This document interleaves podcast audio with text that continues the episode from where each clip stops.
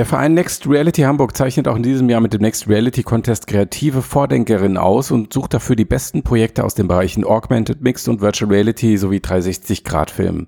Mit Preisgeldern in Höhe von insgesamt 10.000 Euro pro Kategorie gibt es 2.000 Euro, gehört der XRC Award zu den bedeutendsten Preisen der Branche und ist wegweisend für die Entwicklung immersiver Medien und Zukunftstechnologien in Deutschland. Eure Projekte könnt ihr noch bis zum 16.08. unter den folgenden Kategorien einreichen. 360 Grad Movie, Interactive Entertainment, Interactive Business, Young Talent für Schülerinnen und Studierende, Best Innovation, Best Installation und für den Community Award. Der Appell an euch, reicht eure Projekte noch bis zum 16. August unter www.nextrealitycontest.de ein. Hier findet ihr auch alle weiteren Infos. Vielen Dank. Matthias hat ein Intro-Gag von 1 Minute 40 aufgenommen und darin diesen Satz gesagt. Wir legen das Schicksal einfach in die Hände unseres Cutters. Und ich habe mir gedacht, ich schneide einfach seinen kompletten Intro-Gag raus. Nicht nur das, ich schneide auch aus den ersten 20 Minuten wohlgemerkt alle Ass und Ös der beiden Herren raus und präsentiere sie euch dafür an dieser Stelle in doppelter Geschwindigkeit wohlgemerkt. Viel Spaß also bei den kommenden 30 Sekunden.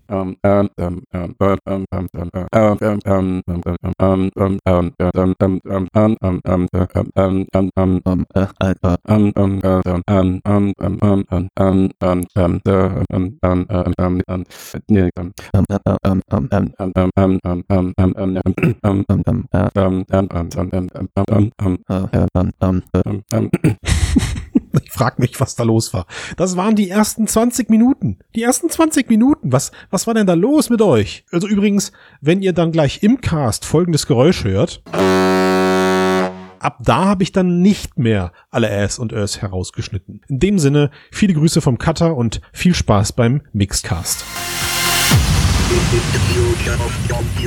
Hallo und herzlich willkommen zum Mixed.de Podcast. Warum sage ich jetzt eigentlich Mixed.de Podcast statt Mixcast? Aber es geht beides. Ähm, ihr dürft uns nennen, wie ihr wollt. Das ist die Folge 254. Ich bin hier mit Max. Hallo. Hallo Max. Ist, ist sonst noch jemand da? Nee, sonst ist niemand da. Wir, wir zwei haben uns heute zurückgezogen in, in die KI-Höhle, weil wir hatten ja in den letzten Wochen, wir hatten schon seit drei Folgen keine KI-Themen mehr und in der Zeit ist mhm. so viel passiert, dass wir gesagt haben, wir müssen jetzt mal in dem Bereich ähm, die aktuellsten News wirklich systematisch aufarbeiten, weil es gab ja schon so ein paar Highlights irgendwie, ne? Ja. Definitiv. Und wir haben uns drei Themen rausgesucht für heute. Das erste ist, es gibt was Neues von OpenAI, von OpenAI gemeinsam mit Microsoft. Nennt sich ähm, GitHub Copilot, ein KI-gestützter Programmierer. Und dann sprechen wir über, ja Max, das ist dein Thema, das darfst du vorstellen. Dann sprechen wir über AlphaFold. äh, davon hat man ja schon länger nichts mehr gehört, aber ja. äh, eine News, um was quasi nicht daraus geworden ist, aber was damit getan wird. Genau. DeepMind AlphaFold. Und dann haben wir als letztes Thema, sprechen wir noch ein bisschen über äh, KI im Gaming. Da wird es um eine Nvidia, ein Nvidia Gun-Netz gehen, was jemand angewandt hat auf GTA 5.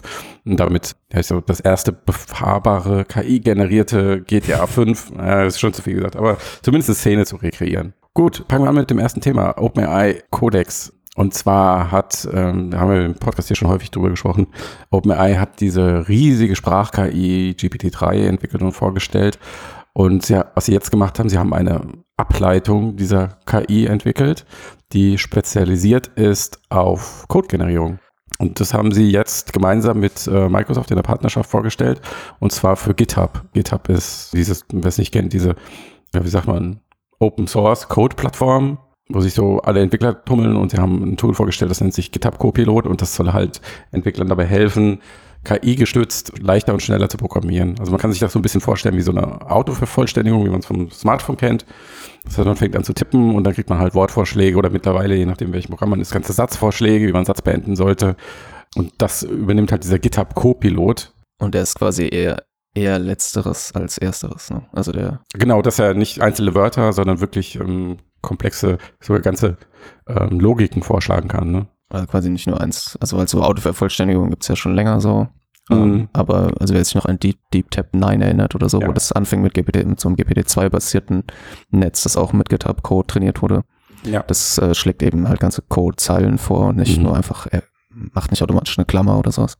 Ja, genau, das ist wichtig zu sagen. Also, dass es nicht um, wie würde man das formulieren, so eine reine formale Korrektur geht. Also, wie du es gerade gesagt hast, Klammern zu, Klammer auf, sondern es ist wirklich, ja, deswegen heißt es auch Copilot, weil OpenAI vergleicht das selbst, Entschuldigung, GitHub vergleicht das selbst mit einem Programmierpartner, also wie zwei Entwickler, die gemeinsam im Projekt arbeiten. Der eine schreibt, der andere guckt über die Schulter und ähm, die KI liest dann halt anhand der Cursorposition mit und kann zusätzliche Codezeilen vorschlagen. Und als lernendes System natürlich dann auch je nachdem, ob der Entwickler diesen Vorschlag annimmt. Wenn er ihn annimmt, ob er ihn genauso verwendet oder verändert, lernt das System dann immer weiter dazu und soll halt besser werden. Und sie haben jetzt, bevor sie das veröffentlicht haben, schon so eine, eine längere Testphase gemacht, wo sie dann halt einzelnen Entwicklern dieses System, vor allem bei GitHub, aber auch außerhalb von GitHub zur Verfügung gestellt haben. Die haben das dann selbst im Alltag benutzt. Sie sagen halt, dass die meisten diese Vorschläge, die gemacht werden, annehmen. Und sie sagen auch, dass die Leute das Produkt weiterlaufen, ähm, die, die, diesen Copilot mitlaufen lassen. Es gibt wirklich auch einige überschwängliche Worte des Lobes, also zum Beispiel von dem Instagram-Mitgründer Mike Krieger, der sagt, dass äh, über, über diesen GitHub Copilot ich kenne mich nicht mit Entwicklung so gut aus, aber er beschreibt einen JavaScript-Objektvergleich und dass er dort von diesem Tool um eine Nuance korrigiert wurde, die ihm so vorher noch nicht bewusst war und dass sich das System nach äh, einem Tag schon mit dem Datenbankschema so gut auskennt wie er selbst. Und also er sagt wirklich, dass es, er bezeichnet es als die erstaunlichste Anwendung für maschinelles Lernen, die er je gesehen hat. Und äh, Max, wenn wir uns dann erinnern, dieses Deep Tap 9, da war ja das Feedback damals auch und das war ja noch vergleichsweise, das basiert auf GPT-2, nicht wahr? Ja. Genau, also ein Vergleich vergleichsweise mit wenig Daten trainiert das System. Das, und das, selbst das hat ja damals schon Begeisterungsschimmer ausgelöst.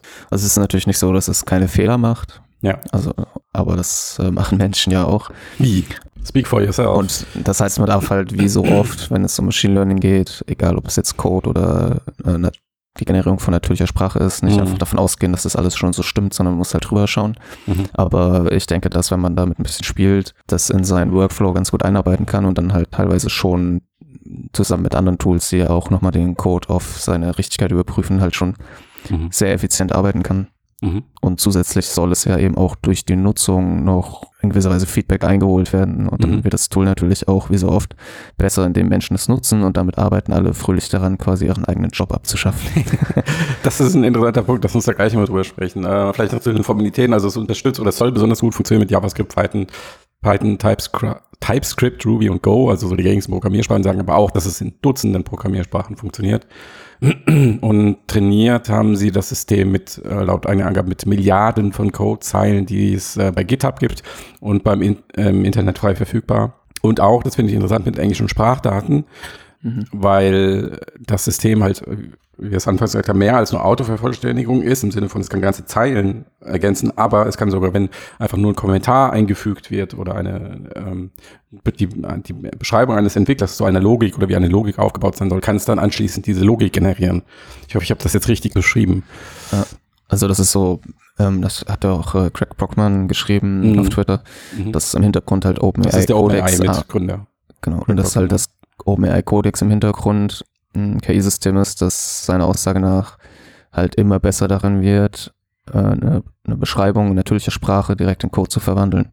Was ähm, so in Ansätzen man ja schon bei GPT-3 gesehen hat, dass so rudimentären HTML-Code und sowas generieren konnte. Und was natürlich potenziell so eine Killer-Applikation ist für viele Bereiche halt, in denen, also egal ob ich jetzt zum Beispiel eine Webseite von Leuten also wenn ich jetzt eine Webseite erstellen will, keinerlei Programmierkenntnisse habe, mhm. habe ich halt heute natürlich die Möglichkeit, irgendwelche Services zu nutzen mhm. oder so äh, Click-and-Track-Baukastensysteme. Aber mit so einem System könnte ich zusätzlich einfach so beschreiben, was ich haben möchte und das generiert es dann. Mhm, genau. Und es wird ja. natürlich Fehler machen und so, aber äh, es ist so nach dem, was man so liest, halt schon besser, als man es vielleicht im ersten Moment jetzt vermutet. Genau, das war ja damals bei GPT-3, war das quasi so ein Nebenprodukt, ähm, dass das halt so ein bisschen HTML-Code gelernt hat, ne? Ja. Weil es halt äh, einfach mit Webtext äh, trainiert wurde und da waren halt wahrscheinlich Infotexte über HTML-Programmierung drin oder der HTML-Code selbst. Man weiß es nicht so genau. Aber so einfache Dinge wie jetzt machen wir einen roten Button und dann hat er halt HTML-Code für einen roten Button geschrieben. Und dann haben sie dieses Potenzial erkannt und sich mit GitHub zusammengetan, also OpenAI und dann darauf basierend dieses neue System, dieses Codex-System trainiert, was dann wiederum die Grundlage ist für den GitHub Service Copilot. Ja, ich finde es interessant. Also es gibt, wer, wer sich dafür anmelden will, der kann das erstmal auf der Webseite tun. Das werde ich nochmal verlinken unter diesem Podcast. Es ist erstmal eine geschlossene Testversion und ich denke, sie, sie wollen also ähnlich wie sie es auch mit GPT-3 gemacht haben, erstmal schauen oder GPT-2 schon, wie kommt das am Markt an, was verursacht das und es dann erst ähm, skalieren, also dass mehr Menschen Zugriff darauf bekommen. Und klar, ich meine, diese enge Zusammenarbeit mit Microsoft sorgt natürlich dafür, dass es ähm, erstmal jetzt im Microsoft Service stattfindet oder in Microsoft Services bei GitHub gehört jetzt Microsoft oder später dann auch, wie heißt das Tool, hilf mir kurz. Microsoft Visual Studio Code. Genau, Max, danke. Äh, Microsoft Visual, Visual Studio, Visual Studio Code.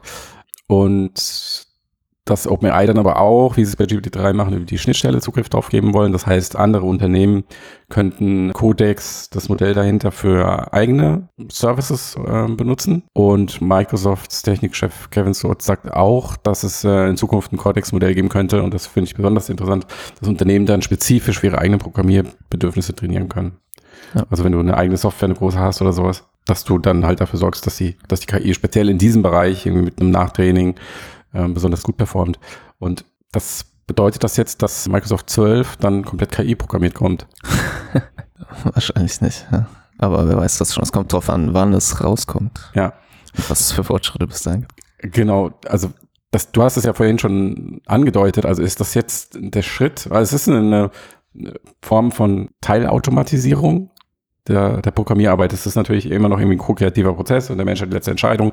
Die KI-Vorschläge sind nicht perfekt etc. pp. Aber es wird ja besser. Und ich könnte mir vorstellen, dass diese Systeme, weil es diese Hürden nicht gibt, wie sie sie zum Teil, zum Teil bei ähm, natürlicher Sprache gibt, also dieses ganze, ganze Themenkomplex, hm. Vorurteilen, Kreativität, es braucht natürlich auch Code-Kreativität, aber es ist eine andere Art von, das ist eine jetzt hau mich nicht, haut mich bitte nicht draußen, da draußen die Entwicklerinnen, aber Kreativität, die nicht, zumindest für Außenstehende, nicht so wahrnehmbar ist, wie es bei normalem Text ist. Ob das wirklich dazu führt, dass, also ist das jetzt so der erste Schritt hin, so, okay, KI schreibt sich selbst? Ich glaube halt, das war halt, also es war ja auch bei GPT-3 schon so, dass einige da aufmerksam geworden sind und so von so einer Art neuen Paradigma gesprochen haben, so eine neue Art quasi mit Software umzugehen wo ich sozusagen nicht mehr, das ist natürlich die Idealvorstellung, also das, es wird sicherlich noch viel Co Codearbeit geben, die halt von Menschen durchgeführt wird, aber dass ich halt natürlich viele Aufgaben, die sich ständig wiederholen, abgeben kann und aber auch, dass es vielleicht der Einstieg fürs Coden halt etwas geringer wird. Ja. Und es gibt ja dieses, äh, gab ja mal diese, diese Mime, diese Meme Learn to Code. Das ist so zumindest die Frage halt, ob das quasi, das ist immer noch notwendig, natürlich für so ein Tool, um das einzusetzen und zu verstehen, was es überhaupt macht. Aber es könnte halt eben so ein bisschen die Schwelle senken, um halt Programme zu schreiben, relativ simple Programme auch, was ja auch langfristig dazu führen kann, dass halt die Technologie des Programmierens sozusagen, die einem ja erlaubt, Probleme zu lösen und auch halt individuelle Probleme irgendwie zu automatisieren. Mhm. Und das ist ja, das, es gibt ja auch diesen Witz, ne, dass halt ein Programmierer statt, der könnte das Problem einfach in einer halben Stunde lösen, aber er, er schreibt lieber 24 Stunden Programm, das für ihn macht. Mhm. Und wenn ich jetzt sozusagen überlege, was macht es halt im Alltag mit Menschen, die eigentlich nichts mit Programmierung zu tun haben, wenn halt man das weiterspinnt, könnte man sich halt vorstellen, dass es irgendwann halt in Betriebssystem integriert oder auch in deinem Smartphone oder was auch immer mhm. Systeme mhm. gibt, wo ich halt einfach, wenn ich, so wie du jetzt schon beim Google Assistant oder so, so gewisse Schleifen mit Apps anlegen kannst, die dann so mhm. gewisse Ausgaben, äh, Aufgaben ausführen, dass sowas mhm. halt alles über Sprache funktioniert und es relativ easy ist und ich einfach, wenn ich ein leichtes Problem habe, was eigentlich leicht pro, mit einem Programm zu lösen ist, ich aber mhm. keine Ahnung von Programmieren habe, ich einfach sage, hey, ich hätte gerne, dass das und das, das und das macht und ich musste mir noch in der Lage sein, logisch zu denken. Mhm. Aber die, die Schreibarbeit, die Programmierarbeit könnte dann halt automatisiert erfolgen. Ja. Das wäre so jetzt meine Vision, die längerfristig vielleicht man, wo man erstmal nicht so dran denkt, was daraus äh, passieren könnte, aber kurzfristig wird es halt, wie du ja auch sagst, erstmal einfach ein weiteres Werkzeug sein, was halt die Produktivität, wenn es gut läuft, halt stark erhöht. Mhm. Was natürlich dann auch schon wieder den Beruf an sich verändert. Weil Auf jeden Fall. So, heißt aber vielleicht erhöht es halt ja. auch die, die Qualität des Codes in gewisser Weise, weil, oder weil die Leute einfach mehr Zeit haben, darüber nachzudenken, wie man was optimiert, was sie genau wollen, man mehr Iterationen halt von Code schreiben kann, vergleichen kann, wie die performen oder sowas. Aber ich glaube, dass es jetzt die KI sich noch nicht selber schreibt, das äh, ist natürlich auch so, weil da ist ja jetzt noch keine komplette Autonomie, also keine Autonomie dahinter. Ja, klar. Also es braucht mindestens den menschlichen Anleiter immer noch. Also ja, ich denke, es ist einfach nach dem, was man hört, ein sehr gutes Werkzeug und ich mhm. denke, jeder, der irgendwas mit Code zu tun hat, sollte sich das mal anschauen, weil ich denke, das ist ganz klar, dass es da halt in Zukunft hingeht. Mhm. Und je früher man damit aufspringt, desto besser ist es wahrscheinlich. Und langfristig, denke ich halt, sind das Entwicklungen, die dazu führen werden, dass halt die Fähigkeit, Code zu schreiben, Weniger wichtig wird. nee, also sich ein bisschen verändert, dass es nicht mehr heißt, dass ich mich an meinen Editor setze Mhm. und äh, in, stundenlang im Internet irgendwelche Code-Sachen recherchiere, sondern Mhm. dass es halt eben die Einstiegsschwelle ein bisschen geringer wird, dass es nicht mehr so ein Exotending ist, Mhm. was es ja schon auch lange nicht mehr ist, aber Ich es ist sagen, immer ja. noch sehr spezialisiert, sag ich mal, ja. Und dass halt Ja. mehr Leute im Alltag eigenen Code schreiben sozusagen. Ich glaube, diese Entwicklung wird sehr schnell gehen, weil äh, dahinter ein gigantischer Arbeitsmarktdruck steht. Also ich könnte mir vorstellen, dass sich halt die, die großen Konzerne und auch der, der gesamte äh, Mittelstand, die suchen ja IT-Talente wie verrückt und äh, die würden sich natürlich die Finger nach einer Software lecken, die, weiß ich nicht, ihre bestehenden Angestellten 80 Prozent äh, schneller arbeiten lässt oder die vielleicht Teile der Arbeit dann wirklich komplett automatisiert erstellen kann. Ja. Also da steht, also es ist einfach ein enormer, enormes wirtschaftliches Interesse an so einem Produkt, um da diese, ja, die, dieser Engpass, der da besteht an Menschen, die das selbst können, um den zu umgehen. Ja. Und was ich sehr interessant fand bei der Ankündigung, du hattest es vorhin schon erwähnt, ähm, Greg Brockman, der OpenAI-Gründer, der hat ja, bei, als er bei Twitter geschrieben hat, das wurde dann im weiteren Verlauf nicht mehr weiter aufgegriffen, soweit ich das gesehen habe, er hat ja wirklich geschrieben, ein AI-System which can convert from natural language to code with increasing reliability, also ein KI-System, das ähm, normale Sprache in Code umwandeln kann, mit einer höheren, mit einer steigenden Sicherheit, das äh, gut zu machen. Und das ist so wie es im Moment eingesetzt wird, jetzt so in diesem Editor, dann ist es wirklich ähm, Coder trifft auf Co-Coder, also wie es GitHub vermarktet. Aber wenn man deine Aussage, vielleicht verstehe ich sie falsch, aber ich lese sie so, dass es, dass wir in ein Szenario kommen, so ähnlich wie du es beschrieben hast, dass am Ende vielleicht halt ein UX-Designer oder ein Software-Designer ähm, selbst da sitzen kann, sagen, okay, jetzt ich brauche einen Übersichtsscreen mit der und der Funktion, mit der und der Verknüpfung und so weiter. Und dann kann das KI-System das eigenständig in Code umsetzen. Ja. So würde ich, so, so würde ich seine Aussage verstehen, oder? Ja, also ich, es gibt ja jetzt schon halt Unternehmen, die mit der GPT-3 API arbeiten und da so Rudiment, also zum Beispiel automatisiert äh, Webseiten erstellen oder zumindest so ein Gerüst. Hm, Man kann das ja dann so ein bisschen filtern, dass man quasi die ganzen verrückten Sachen oder falschen Sachen, die dabei entstehen, vielleicht rausnimmt, aber dass man jetzt schon sagen kann, die Menschen können mit natürlicher Sprache beschreiben, was sie wollen und bis zu einem gewissen Grad wird das automatisiert dann der Code erstellt. Mhm. Und wenn es jetzt immer besser wird, ist das natürlich genau das, was du beschrieben hast und was ich ja auch versucht habe, irgendwie auf einem verklausulierten Weg darzulegen. dass es, ich glaube halt, dass sozusagen die Fähigkeit zu coden Ja. einfach stärker in die Gesellschaft noch rückt, weil halt Ja. das nicht mehr bedeutet, dass ich eine Code, dass ich eine, Die Fähigkeit zu coden oder die Fähigkeit, Code zu verwenden, um Ziele zu ich glaube, es, erreichen? ver es verändert sich vielleicht das, was man damit meint, halt, wenn man Mhm. sagt, Ja. ich code das jetzt. Ja. Oder ich, programmi ich programmiere das, heißt vielleicht nicht mehr, dass ich diese Sprache kenne und es schreibe, Mhm. sondern ich schrei, ich lasse ein Programm schreiben, sozusagen. Mhm. Aber was genau das machen soll, kann ich mit natürlicher Sprache sozusagen definieren. Mhm. Und das heißt, dass theoretisch langfristig gesehen, wenn diese Werkzeuge besser werden, Mhm. eigentlich nahezu jeder seine eigenen Proz Prozessoptimierung sozusagen durchführen kann. Wenn ich Mhm. gewisse Workflows zu Hause habe, die ich, Mhm. Egal ob es ist, dass ich meine zwei Lampen so und so Ja. einstellen will und die Ja. Waschmaschine dann, dann anmachen will, was jetzt schon über so Schleifen und sowas geht. Genau, Oder ob ich Ja. halt in meinem Workspace Sachen automatisieren will. genau, aber diese Schleifen, wie du sie beschreibst, die existieren ja schon, aber die müssen von Genau. Menschen sich ausgedacht und vorgelegt werden und dann machst du sie an oder aus und das wäre halt wirklich, ähm, ja, ich sag mal, eine äh, nochmal Genau, das, das wäre so simpelste Individualisierung. Variante. Mhm. Genau. Aber wenn Ja. ich jetzt zu Hause arbeite und ich habe so sich wiederholende Arbeitsabläufe, Mhm. dann äh, kann ich das halt, ja, oder ich hätte gern genau diese Lösung für genau dieses Problem. Mhm. Aber vielleicht wird es auch nicht so. Das ist jetzt nur Spekulation. Ja, interessant in diesem Kontext ist ja auch, dass IBM kürzlich einen Datensatz veröffentlicht hat. Ähm, Mhm. Der heißt, lass mich kurz nachschauen, Das ist nicht so schwer zu raten. der CodeNet. CodeNet-Datensatz, richtig, genau. Der CodeNet-Datensatz für den äh, CodeNet-Moment. Man kennt es aus der Bildanalyse, den sogenannten ImageNet-Moment, also dem Moment, wo man, wo eine, ähm, ein KI-Modell mit Deep Learning anhand von diesem riesigen ImageNet-Datensatz so trainiert wurde, dass sie halt eine besonders gute Leistung erzielt hat, besser als die bestehenden Systeme zuvor.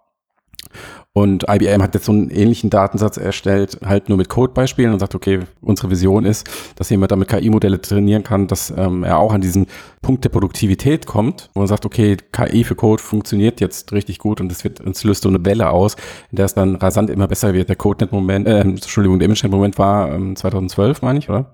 Ja.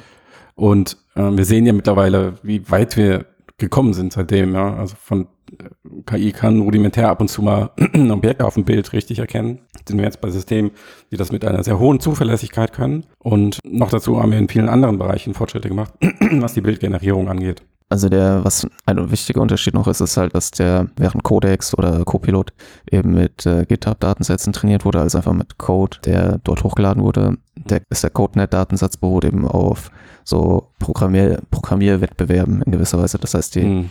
haben da halt den Vorteil, dass sie nicht nur einfach irgendwelchen Code haben, der, ne, wo vielleicht auch gar nicht so klar immer ist, wofür der ist. Oder vor allem für den Menschen ist es vielleicht klar, aber es ist nicht so ganz klar, wie ich das jetzt einem KI-System vermittel. Und das ist im Falle von Codex wahrscheinlich so, dass das gar nicht passiert, sondern dass einfach ähnlich wie bei GPT-3 mit Text, es einfach nur unfassbar viel Code sieht. Mhm. Und dann lernt halt eben die entsprechenden Code-Schnipse äh, vor, vorherzusagen. Mhm.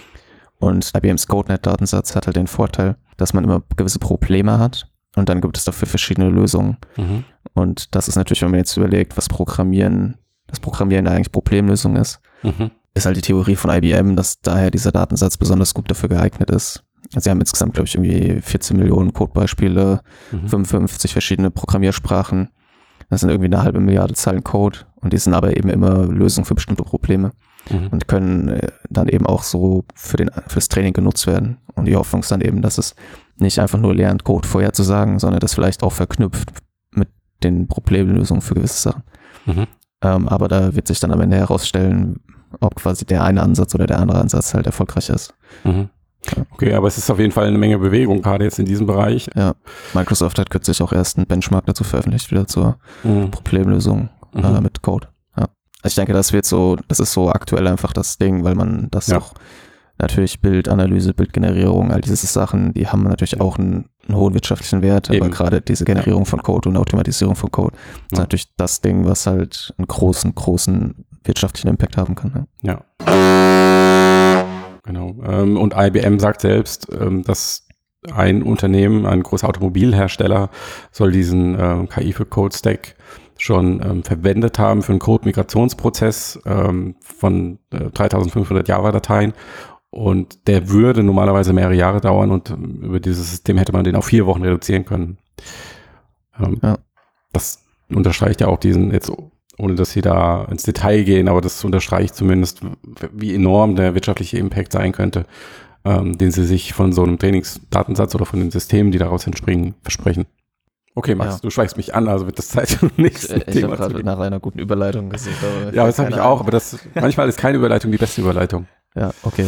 Wir sind, ähm, wir wenden uns wieder AlphaFold zu ähm, diesem der ähm, dem KI-System von DeepMind, das gelernt hat, Proteine besonders effizient zu falten, viel effizienter als ähm, es jeder Mensch oder menschliche Wissenschaftler und äh, ähm, Forscher kann. Wer sich das im Detail anhören will, also dieses System noch nicht kennt, da kann aber in unserem Podcast Folge 225 gehen. Da haben wir sehr ausführlich über DeepMind AlphaFold 2.0 gesprochen und äh, was AlphaFold bewirken kann. Ja. Und wenn wir jetzt wieder darüber sprechen, hat das einen aktuellen Anlass, weil es jetzt das erste Beispiel gibt, dass AlphaFold so in der Praxis mal ein bisschen die Muskeln spielen lässt und zeigt, okay, ja. das kann so ein KI-System in der Realität bewirken. Ja. Also äh, erstmal muss man kurz sagen, weil wahrscheinlich jetzt manche Leu äh, irgendwelche Leute, die was mit Biologie zu tun haben, völlig mhm. ausflippen, weil du gesagt hast, es könnte Proteine falten. Ähm, natürlich geht es darum, Proteinstrukturen vorherzusagen, also die, wie die ja. sich falten, vorherzusagen. Es faltet ja. noch keine Proteine. Aber wer weiß, vielleicht kommt es mit AlphaFold 3. Ähm, und man kann auch natürlich noch sagen, es gab bereits halt, also vor der Vorstellung von AlphaFold 2 ja. äh, und auch danach gab es halt Fälle schon, wo dieses Programm die Strukturen von Proteinen von Covid-19 vorhergesagt haben. Mhm. Das heißt, auch da kann man sagen, es gab da sozusagen schon Real-World Impact. Mhm. Aber die Grundidee ist eben, dass ich mit diesem Ding die Strukturen von Proteinen vorhersagen kann. Mhm. Und das funktioniert nicht mit allen Proteinen halt, ähm, aber es funktioniert schon relativ gut mhm. und erlaubt halt eben dann zu überprüfen, experimentell, ob diese Struktur sich so wiederfinden lässt. Ähm, und ich kann teilweise eben schon damit arbeiten. Und in diesem Fall jetzt geht es um eine Kooperation, wo eben DeepMinds AlphaFold zusammen mit einer Initiative für die Behandlung von vernachlässigten Krankheiten aus Genf zusammenarbeitet. Mhm. Und äh, die, die DNDI. Mhm. Und die bekämpfen seit knapp 18 Jahren eben Krankheiten, gerade eben in Ländern, in Entwicklungsländern, in denen viele Krankheiten noch existieren, die halt in wohlhabenderen Ländern in vielen Bereichen nicht mehr existieren. Mhm. Unter anderem eben mit Krankheiten, die durch Parasiten ausgelöst werden, Ja. wie Schlafkrankheit, Chagas-Krankheit äh, oder die Leishmaniose, falls man das so ausspricht. äh, genau. Und die Kooperation in diesem Fall hat halt dazu geführt, dass sie sagen, ähm, in der Behandlung der Chagas-Krankheit zum Beispiel haben sie halt äh, vor anderthalb Jahren ungefähr ein Molekül identifiziert, Mhm. das sich an den auslösenden, also ein, ein Protein in dem auslösenden Parasiten bindet und ihn halt tötet. Äh, und um aber zu verstehen, warum das Molekül eigentlich genau die Funktion des Parasiten halt stoppt, Mhm. Wollen sie halt die Struktur des Proteins erforschen und dann kann man halt eben besser verstehen, was passiert ist, was das hatte, was gibt es da vielleicht für Nebenwirkungen oder gibt es andere Moleküle, die diesen Effekt halt auch ähm, auslösen. Mhm. Äh, und haben dafür eben mit AlphaFold diese Proteine-Struktur vorhergesagt und sie sagen, ähm, dass sie auf der Basis dieser Vorhersagen jetzt halt neue Medikamente entwerfen wollen. Und normalerweise sagen sie, hätte das halt mehrere Jahre gedauert, Ja. ähm, was natürlich auch immer davon abhängt, äh, wie viel Geld steckt da drin. Und in diesem Fall geht es halt um eine parasitäre Erkrankung, die vor allem in Entwicklungsländern vorherkommt. Das heißt, da gibt es kein Multimilliarden-Dollar-Projekt, wo man vielleicht sowas beschleunigen könnte. Mhm. Das heißt, für sie, wenn sie sagen, es hätte früher viele Jahre gedauert, dann ist das halt tatsächlich so, auch weil es eben eine vernachlässigte Krankheit ist. Mhm. Und mit AlphaFold haben sie halt in wenigen Wochen eigentlich schon äh, eine Vorhersage gehabt und können damit jetzt arbeiten. Mhm. Und Ja, äh, sie sagen halt, sobald du diese Struktur hast, kannst du halt Ja. mehrere Wirkstoffkandidaten halt entwerfen und kannst, hast gleich verschiedene Ansatzpunkte, um klinische Studien durchzuführen. Das beschleunigt halt den Prozess von mehrere Jahre halt auf vielleicht ein Jahr oder so, je nachdem, wie lange du deine klinischen Studien noch durchführst. Hm. Ja, ich glaube, das ist ein wichtiger Punkt, dass sie auch speziell sagen, okay, das ist ähm, was, was jetzt Wissenschaftlern in einkommensschwachen Ländern helfen soll, diese neuen Behandlungsmethoden zu entwickeln. Jetzt gerade auch in dem Beispiel, wo es halt Krankheiten sind, in die, weil es sich, weil es nicht lukrativ ist, einfach wenig investiert wird in die Forschung. Ähm, wobei jetzt aus meiner Sicht der Einsatz von AlphaFold äh, ja eigentlich auch nicht auf diesen Bereich ähm, eingeschränkt sein sollte. Ich frage mich gerade so ein bisschen, wo wir darüber reden, warum sie ausgerechnet das jetzt ausgewählt haben. Also ich meine, es ist klar. Ähm, Ich denke, das ist nicht das Einzige, was sie machen. hm, Ich denke, es wird, wird in vielen Bereichen eingesetzt und es gibt sicherlich viele Kooperationen. ja, Äh, und das ist halt jetzt einfach eine, die halt auch in die Presse gegangen sind und ja. darüber gesprochen haben. Ja, weil es einfach ein, ich sag mal, ein Beispiel ist, was ähm, ja auch äh, zu Recht auch ähm, so ein bisschen die den sozialen Aspekt mit unterstreicht. Ja. Ja. Genau. Also sie, sie sprechen ja auch davon, dass halt auch, dass halt wie immer ja, dass die Kooperation, die sie jetzt mit DeepMind halt eingegangen haben, Ja. bereits zu einem gesteigerten Interesse pharmazeutischer Partner geführt hat, die sich an der Entwicklung neuer Medikamente für tropische Krankheiten dann beteiligen wollen. Weil natürlich, du hast halt natürlich viele Menschen, die, das sind halt mehrere Millionen, die daran erkrankt sind jährlich. Das heißt, du hast halt Leute, die Medikamente brauchen und du hast bisher halt mehrere Jahre Ent Entwicklung gehabt.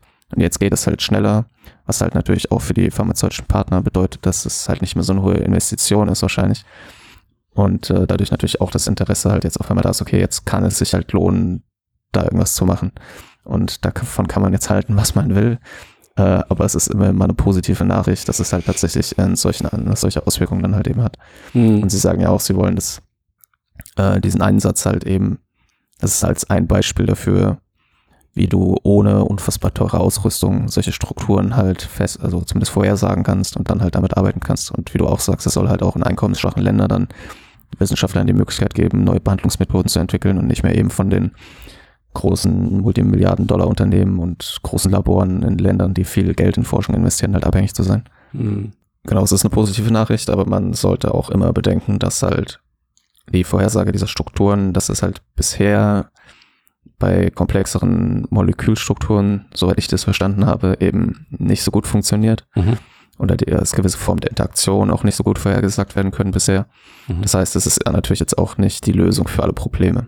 Ähm, aber es für gewisse Sachen, wo es halt eben relativ leicht vorherzusagen ist, kann es tatsächlich eine Verbesserung bringen und das ist hier eben ein Beispiel dafür. Mhm. Okay, Max, ähm, kommen wir mal zu, zum dritten und letzten Thema. Ähm, wer die KI-Entwicklung so speziell im Gaming-Bereich aufmerksam verfolgt hat, der kann sich vielleicht noch äh, an Game Gun erinnern. Das ist äh, ein General Adversarial Network oder kurz ähm, GA-Net von Nvidia und das wurde erstmals Mitte 2020 vorgestellt. Du erinnerst dich bestimmt noch, Max, oder? Ja, das war das doch war damals schon sehr beeindruckend. Das war doch das mit Pac-Man, richtig. Ähm, die meisten unserer Hörer wissen sicher, wenn, was das ist, wenn wir von ganz sprechen. Äh, vielleicht mal ganz kurz GA-Netze. Das sind diese bildgenerierenden KI-Technologien, die beispielsweise auch hinter Deepfakes stecken. Also ganz einfach ausgedrückt, ähm, das ist im Endeffekt eine KI, die Bilder anguckt und dann ähnliche Bilder generieren kann, vereinfacht gesagt. Ähm, die Besonderheit an Game Gun damals war, dass Nvidia erstmals gezeigt hat, dass man parallel ähm, zu diesem Training mit Videodaten das GA-Netz, dieses neuronale Netz, auch mit Tastatureingaben trainieren kann. Ähm, so dass es dann später die Videobilder generieren kann, aber entlang von Tastatureingaben. Also konkret hat Nvidia dann ähm, auf, auf dieser Basis ein, ein codefreies Pac-Man, ja, wie sagt man, trainiert, generiert. Also dieses Game Gun hat circa 50.000 Stunden Pac-Man Gaming angesehen, hat parallel dazu die Tastatureingaben bekommen. Also das sind ja im Endeffekt Bewegungseingaben mit den Pfeiltasten links hoch, rechts runter, äh, wie man diese gelbe Kugel da halt steuert. Und Game Gun konnte dann anschließend ein interaktives Pac-Man Video generieren, ohne dass dahinter irgendwie eine Zeile Code steckt. Also natürlich steckt die, der Code des neuronalen Netzes darin, aber es ist halt nicht kein Pac-Man-Code. kein spezieller Pac-Man-Code. Das ist äh, also ein, ein Videospiel als ähm, interaktives Video. Also, Also im wahrsten Sinne des Wortes. Das ist ein Videospiel, richtig. Wow, Epiphany. Ja. Ähm, das war damals schon ähm, recht beeindruckend, fand ich. Ähm, aber es war jetzt nicht so, es war halt Pac-Man, ja. Und hast dir gedacht, okay, ganz nett und hat sicher Potenzial. Aber was bringt mir das jetzt für die modernen Spiele von heute? Ähm, und genau deswegen sprechen wir jetzt immer über Game Gun, weil was Nvidia jetzt gerade gemacht hat, sie haben einen YouTuber, ähm, der sich dann noch einen KI-Entwickler als Unterstützung dazu geholt hat, ähm, haben sie eine Hochleistungs-KI-Workstation geschickt, ähm, Wert weit jenseits der 50.000 Euro Marke. Also das Ganze war natürlich auch jetzt für Nvidia so, so eine PR-Marketing-Aktion bei YouTube. Ähm, aber das Experiment, was sie gemacht haben, ist trotzdem ziemlich cool und bemerkenswert, finde ich. Ähm, sie haben das Pac-Man-Prinzip, was Nvidia im letzten Jahr gezeigt hat, übertragen auf GTA 5. Ähm, das heißt, sie haben zunächst mal eine ganze Menge Datenmaterial generiert. Sie haben sich, ähm, sie haben sich als Zielspiel haben sich GTA 5 rausgesucht. Und das hat ja so eine riesige Spielwelt. Aus dieser riesigen Spielwelt haben sie einen ganz kleinen Abschnitt herausgenommen, irgendwie äh, 200, 300 Meter Straße, so eine Brücke äh, mit einer kleinen Landschaftsszene. Und darin haben sie dann ganz viele Bots platziert, die erstmal mit ihren Autos diese Passage, diesen Ausschnitt immer wieder hoch und runter, links und rechts in allen möglichen Varianten abgefahren sind. Und das haben die aufgezeichnet als, äh, ähm, als Videos und damit hatten sie dann ihr Trainingsmaterial. Dieses Trainingsmaterial haben sie dann in Game Gun reingekippt, dann hm, Fragezeichen, Fragezeichen, Fragezeichen, KI-Magie und letztendlich ähm, kam dabei dann ähm, ja eine deutlich wiedererkennbare und spielbare Rep Repräsentation von, von GTA 5 bei raus. Also, naja. es Eines, sieht, sagen wir, eines Teilaspektes von GTA 5 halt. Ja. genau, dieser einen GTA 5 Szene natürlich, ja. Also es äh, ist natürlich, sieht aus betra wie betrachtet durch so einen surrealistischen Grafikfilter. Ähm, aber man kann auf jeden Fall die, wenn man drauf guckt, sieht man, okay, das ist GTA 5. Also man denkt, es sieht irgendwie komisch aus. Und es ist irgendwie, man denkt, es ist GTA 5 auf dem 486er oder so. ähm, na, vielleicht nicht ganz so schlecht oder, äh, weiß nicht, Pentium irgendwas. Mit ersten Teil PlayStation Beschleuniger. 0,5. Ja, genau. Ähm, es sieht ein bisschen aus wie so ein, so ein Aquarellbild, aber man erkennt GTA 5 darin wieder. Und ähm, man kann sogar, also die, die KI hat allein anhand des Videos gelernt, auch feinere Grafikdetails zu übernehmen. Also man sieht zum Beispiel ähm, so Sachen wie die Reflexion, Reflexion des Sonnenlichts in der Rückscheibe, also was ja normalerweise was ist, was ähm, äh, heute vielleicht nicht mehr so, aber vor Jahren noch sehr aufwendig war in der Programmierung. Heute hast du ja auch für sowas Automatismen. Ähm, und das finde ich eigentlich am bemerkenswertesten und am coolsten an der ganzen Geschichte ist, sie hat gelernt, rudimentäre physikalische Eigenschaften ähm, im Video zu erkennen und kann sie dann auch interaktiv ähm, replizieren. Also das Auto, was du dort selbst steuerst, wenn das ähm, entlang der Leitplanke schrammt zum Beispiel, wird es langsamer, anstatt einfach, das wäre die Alternative, hindurchzufahren oder einfach normal weiterzufahren oder keine Ahnung. Hm. Ähm, und das, und nur, nur um das nochmal klar zu machen, das ist so besonders, weil hier wirklich keine 3D-Spiele-Engine dahinter steht. Also dieses Gun Theft Auto, das sagt auch ähm, der YouTuber, der das gemacht hat, nochmal explizit, wird in Echtzeit, jedes einzelne Pixel, was man da sieht, wird in Echtzeit von einem neuronalen Netz erzeugt, während man es spielt. Mhm. Ja. Und das ist halt, ähm, also wie auch bei dem Pac-Man-Beispiel, klar, es steckt Code dahinter, der Code des neuronalen Netzes, aber es hat eigentlich gar nichts mehr mit der klassischen Spieleprogrammierung zu tun, wie man sie heute jetzt in so einer 3D-Engine wie Unity äh, ähm, oder Unreal machen würde. Ja. Ja, und was da halt auch bei, also ich beeindruckend dran fand, war diese, was man die temporale Stabilität nennt. Mhm. Also dass halt, während sich das Fahrzeug hier bewegt nach den Spieleingaben, natürlich wackelt und schmiert und verändert sich die Umgebung so ein bisschen, aber mhm. die Grunddetails bleiben relativ gleich. Also mhm. man sieht das Gelände der Brücke, man mhm. sieht im Hintergrund so zwei äh, Bauten, die gleich bleiben. Man sieht die Berge, links ist der See, je nachdem, wie er gerade fährt oder die, das Meer. Also es ist schon, wirkt tatsächlich, als würde sich ein Objekt durch eine persistente Welt bewegen. Und das ist etwas, was halt so auch Nvidia selbst, in den, die wir ja schon seit ein paar Jahren da an sowas forschen, immer wieder sagen, dass das eine große Herausforderung ist, mhm. halt eben diese temporale Stabilität zu erzeugen. Mhm. Und das ist hier ganz gut gelungen. Ja, das haben sie damals ja auch bei dem Pac-Man schon dem demonstriert. Ja. Ähm, und das haben sie gelöst, indem sie nochmal so eine Art interaktiven Zwischen- äh, oder nicht interaktiven Zwischenspeicher da reingemacht haben, wo quasi die Videobilder und die Tastatureingaben zusammentreffen und dann greift das KI-System wieder auf den Speicher zurück. Das heißt, es gibt schon einfach so einen zentralen Ort, wo diese einmal erzeugte äh, ähm, Videospielwelt, ob das jetzt das 2D Pac-Man oder das 3D GTA 5 ist, äh, wo es hinterlegt ist. Ja. Die Frage wäre dann, ähm, wie man das langfristig speichert, aber das ist ja wahrscheinlich auch lösbar. Also nur mal zum Verständnis, damit ist gemeint, wenn du jetzt in die eine Richtung guckst und dann drehst du dich einmal um und ja, äh, äh, also du, du stehst auf dieser Brücke und hinter dir hast du den Tunnel und nach vorne hast du die Berglandschaft, du guckst auf die Berglandschaft, drehst dich um, guckst auf den Tunnel, drehst dich wieder zurück und dann ist ja immer noch die Berglandschaft und da ist jetzt nicht plötzlich irgendwie eine Stadt oder sowas.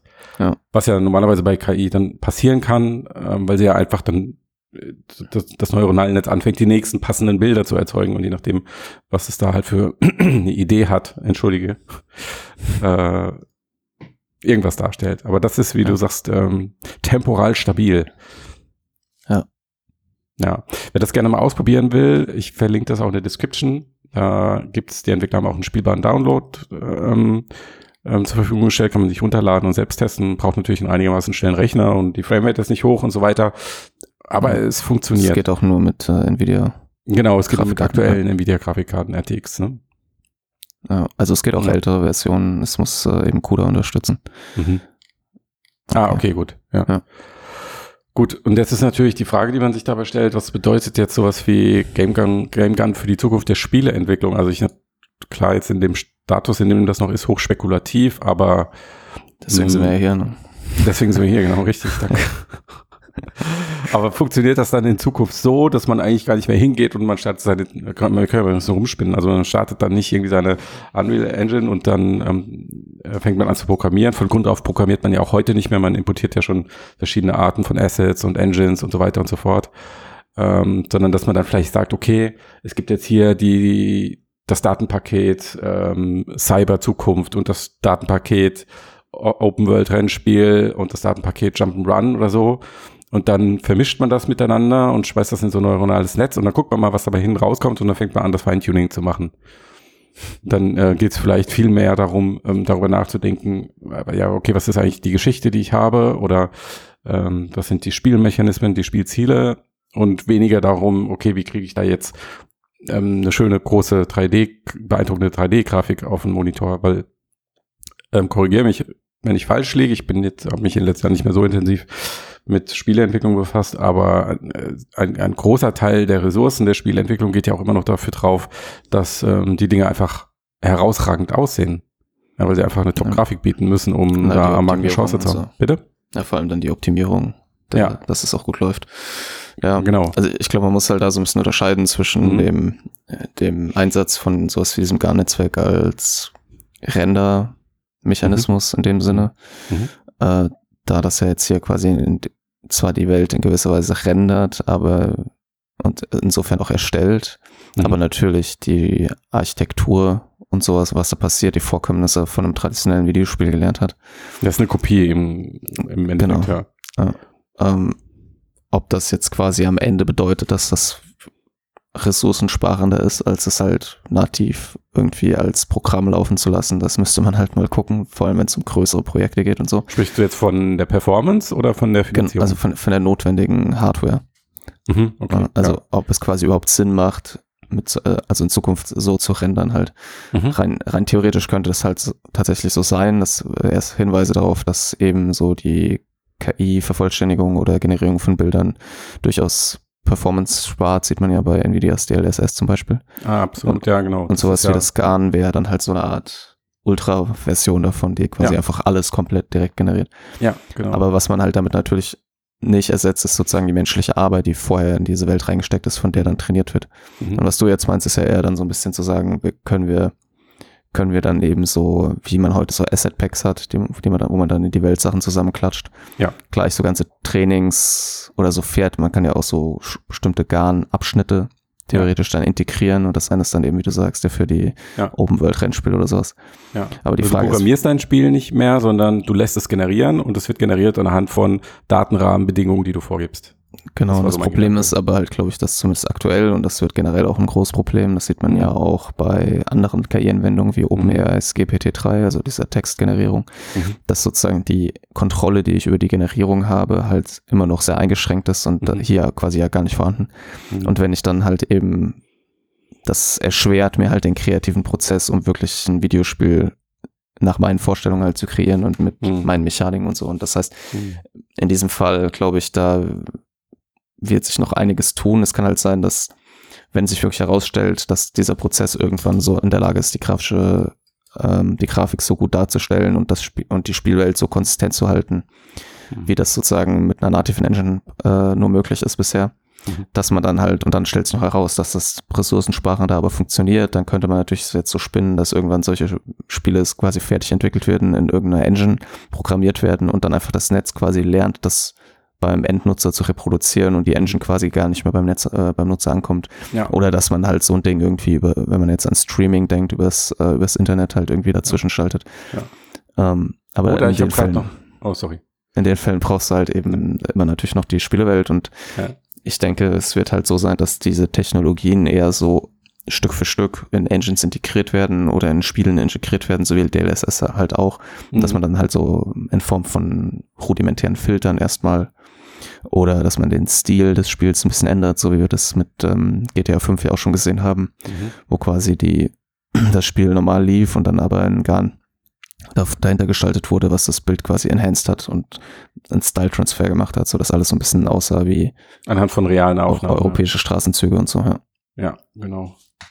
Ja, ich hatte gerade noch den Gedanken, also wenn man das weiterdenkt, auch dieses Enhancement und auch das, was ähm, DLSS macht, das heißt eigentlich aus wenig Pixeln ähm, viele machen und äh, das Besondere an DLSS ist ja, dass es nicht nur irgendwie jetzt Farbwerte, äh, ähnliche Farbwerte ergänzt oder vervielfacht oder wie normalerweise Upscaler funktionieren, sondern dass es auch neue Details hinzufügt, also eigentlich Grafik und eine gewisse Kreation auch äh, mit drin steckt. Ähm, Aber die, also genau, aber da ist halt natürlich, und das in dem Fall ja jetzt ja auch so, es hat dann was vorher schon gesehen, ne? Der- Ja. Das wird ja mit äh, Das macht was ähnliches, was es schon gesehen hat. Aber dann, wenn, wenn wir jetzt, wenn ich dich jetzt frage, wann hat ein Mensch nicht schon mal was ähnliches gesehen und macht dann sowas, macht es dann nach? Was sagst du dann? Das ist Was natürlich ist kein eine Remix? ganz andere Aber das ist ja auch die. Diskussion, die du bei, bei dem ganzen Sprachkram hast. Ja. Ähm, nee, aber worauf ich hinaus wollte, ist, vielleicht kommst du an einen Punkt, wo du so eine Art, ähm, wo du einfach nur noch ähm, bis zu einem gewissen Punkt fortgeschrittene Prototypen entwickeln musst, die zeigen, ähm, äh, wie, wie dein Spiel funktioniert, wie, ähm, was die Spielziele sind und so weiter. Und ähm, also wirklich äh, total rudimentäre 3D-Grafik ähm, mit, mit ohne eine besondere Physik oder sonst was dahinter. Und dann kannst du diesen Prototyp durch unterschiedliche Netze schleusen und bekommst, äh, je nachdem, mit, wie, wie dieses Netz trainiert wurde, bekommst du unterschiedliche äh, Arten von äh, Videospielen hinten raus. Hm. Okay. Ja, also so bis zu einem gewissen Grad kann ich mir das vorstellen, ja. Ja. Ich, ich denke, es wird halt so sein, dass das erstmal so Stück für Stück in, in klassische Engines oder in Videospiele als so zusätzliche Option integriert wird oder Nvidia oder andere äh, über externe Tools wie Mhm. GeForce Experience oder sowas, wo ja auch jetzt, oder Reshade und all diese Werkzeuge, die heute Ja. schon halt Bildbearbeitung nachträglich machen, dass es in Ja. diese Richtung gehen wird. Ja. Aber die, das Potenzial ist natürlich deutlich größer, wie du ja auch quasi da andeutest, halt also, Ja. dass ich aus einem Minecraft Ja, genau. Solche Ansätze gab es ja auch schon Was aus du- Minecraft ein fast schon realistisches Gelände macht oder sowas. Und vor allen Dingen, dass du dann ähm, natürlich, weil dieser Prozess der Entwicklung dann viel, viel schneller ist, ähm, mehr Varianten ausprobieren kannst, oder? Oder dass es die Alternative stärker skalieren kannst, also viel größere Welten machen oder was auch immer. Ja. Und das wäre ja so der umgekehrte Ansatz zu sagen, okay, ich lasse ein komplettes Spiel über neuronales Netz generieren ähm, und versuche dann Feintuning zu machen. Was, wie du sagst, ähm, weil, weil einfach die, diese, die Hebel, die ähm, den Output von neuronalen Netzen zu verändern, noch nicht so da sind, ähm, wahrscheinlich noch viel weiter weg ist, oder? Na und halt, wenn man jetzt an so Sachen, wenn man das ein bisschen an so Sachen denkt wie No Man's Sky oder so, die ja so eine Art Extremform von Minecraft eigentlich ist, also halt im Sinne von nach gewissen Algorithmen generierte Welten. Mhm. Da ist ja auch Großpotenzial für solche Technologien, weil da gibt es ja auch schon erste Experimente, die halt deutlich zeigen, dass ähm, so ein GAN-Netzwerk oder andere Netzwerke, die halt auf so Machine Learning setzen, Mhm. deutlich detailliertere Zahl, also vielfältigere und auch teilweise glaubwürdigere Welten generieren können, als, als das quasi ein Mensch mit irgendeinem Algorithmus macht. Und auch bei No Man's Sky sieht man ja am Anfang, kam ja immer wieder die Kritik auf, die Planeten sehen alle zugleich aus, da passiert Mhm. nicht viel. Und die haben ja halt jahrelang gepatcht und immer wieder neue Variationen eingefügt und wie viel Handarbeit da eigentlich drin steckt, obwohl Mhm. eigentlich das Ziel ja ist, sozusagen, dass ich das einfach loslaufen lasse. Mhm. Und da kann halt äh, ein GAN-Netzwerk und andere Netzwerke auf jeden Fall mit ein, sich einschalten. Mhm. Und ich denke, dass sowas, was wir zum, dass es wird nicht sein, so sein, dass es überall auftaucht, aber es wird auf jeden Fall gewisse Genres geben, die stark davon profitieren, so. Mhm. Ja, gerade so in diesem prozedural generierten Bereich, den Ja. du gerade erwähnt hast. Und weil du dann natürlich dann diese Modelle hast, die im generativen Output viel äh, ähm, variantenreicher sein können, Ja. als die Algorithmen, die dort aktuell eingesetzt werden. Wenn du dir vorstellst, du hast vielleicht mal so ein System wie äh, in der Größenordnung von GPT-3 oder noch viel größer, aber halt komplett mit äh, Computerspieldaten trainiert. Wer weiß, was dabei alles rauskommen würde. Ja. Ähm, dieser Kinsley, also der YouTuber, der das gemacht hat, der ist auf jeden Fall nach seinem Test ähm, davon überzeugt, dass er da bestenfalls an der Oberfläche des Potenzials gekratzt hat. Er hat so das ganze, die ganze Umsetzung von, okay, ich habe noch nie was mit KI gemacht. Wow, das ist eine 80.000 Euro Workstation bis hin zu diesem Ergebnis, was er da produziert hat. Das waren ungefähr zwei Monate Arbeit, also zwei Monate Zeit. Er hat nicht gesagt, wie viele Stunden das ungefähr waren, aber das Projekt lief so über zwei Monate. Ähm, und er, also er ist jetzt davon überzeugt, dass in Zukunft viele Game Engines, so wie du es ähm, äh, beschrieben hast, KI verwenden für vielleicht bestimmte Funktionen. Ähm, glaubt aber auch, dass es in Zukunft komplett KI-betriebene Programme geben wird. Oder Programme, die sogar von KI komplett erzeugt werden. Und ähm, an der Stelle schließt sich auch so ein bisschen der Kreis, so zum ersten Thema, wo wir am Ende drüber gesprochen haben, okay, natürliche Sprache in Code umwandeln. Hm. Ähm, dass man in Zukunft im KI-System einfach sagen kann, welche Art von Software willst du eigentlich und dann schreibst du den Code. Wobei das jetzt bei so einem GAN-Prinzip natürlich dann eher wäre, ähm, du zeigst es dem System und dann äh, wird es erstellt. Wobei Ja. ich jetzt nicht glaube, dass das irgendwas ist, was Endanwender jemals irgendwie selbst machen, weil da gibt's dann doch zu viele Parameter. Und äh, die meisten Menschen interessieren sich ja für sowas nicht. Also es wird immer noch irgendwie Studios geben, die sowas umsetzen, aber ähm, die Art und Weise, wie sie arbeiten, ähm, könnte sich halt deutlich verändern. Ich denke auch, dass das, äh, man sieht das ja auch schon so ansatzweise in der Modding-Szene, Mhm, ähm, genau. wird sowas auch auftauchen, gerade wenn es um so Projekte geht, die ähm, ja wie jetzt ähm, für Elder Scrolls, wo es ja zahlreiche Community-Projekte gibt, die den kompletten Kontinent nachbauen wollen oder die Ja. Inhalte aus alten Teilen in neue Engines portieren wollen und so. Ja. Ich denke, da werden wir, das wird nicht lange dauern, da werden auch solche Technologien halt ankommen. Mhm. Und du hast ja jetzt auch schon die, die ähm, einzelnen Komponenten. Wir hatten ja mal das Beispiel mit der Sprache. Mhm. Ja. Ähm, da war es, glaube ich, ähm, was The Witcher, wo dann jemand einen Mod gebracht hat, der halt ähm, neue, äh, wie heißt der Schauspieler? Ich weiß gerade nicht. Hast du es im Kopf? Äh, nee. Also auf jeden Fall die Original äh, äh, des ähm, äh, Hauptdarstellers von Geralt äh, KI geklont hat und dann ihn hat neue Sätze sagen lassen, ohne dass er Ja. dafür halt den Synchronsprecher engagieren musste. Ja, und es gibt ja auch Das ist, für, ja. für die Elder Scrolls Titel und für, also für, ich glaube, ab Oblivion oder so und für die Fallout 3, 4 und New Vegas gibt's ja auch so ein Werkzeug, Mhm. wo die auch quasi die ganzen Sprech, einfach die Daten aus den Spielen genommen haben und damit Mhm. dann automatisch neue in der Sprache der Leute, also in dem, den, mit den Stimmen der dortigen verwendeten Schauspieler neue Dialoge generieren lassen können. Hm. Und was ich mich jetzt frage, so wie, wenn wir, wo wir gerade darüber sprechen, wie zur Hölle soll diese gigantische Copyright-Debatte, die dahinter steht, gelöst werden? Kann die überhaupt Problem. gelöst werden? Das ist äh, unfassbar. Also Ja. ja. Also da wird es natürlich die geben, die sehr erpicht darauf sind, ihre Rechte zu schützen, die sich konfrontiert sehen mit einer unglaublichen Masse an Menschen, die einfach diese Werkzeuge benutzen wollen und benutzen werden. Ja. Äh, das, naja, das ist, ist nochmal ein Thema für einen anderen Podcast. Denke ich auch. Gut, dann sind wir soweit durch, denke ich. Ja. Ich bin's auf jeden Fall. Du Ich siehst auch. auch so aus. Äh, klingst so, entschuldige, ich sehe dich ja gar nicht. Ach so, ja.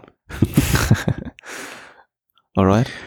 Alright, dann, ähm, wenn ihr diesen Podcast mögt, dann gebt uns bitte gerne ähm, eine positive Bewertung auf der Plattform eurer Wahl. Wenn ihr uns besonders mögt, dann könnt ihr auch ein Steady-Abo machen. Und ähm, ja, das war's. Okay, Okay, dann mach's gut. Tschüssi. Ciao.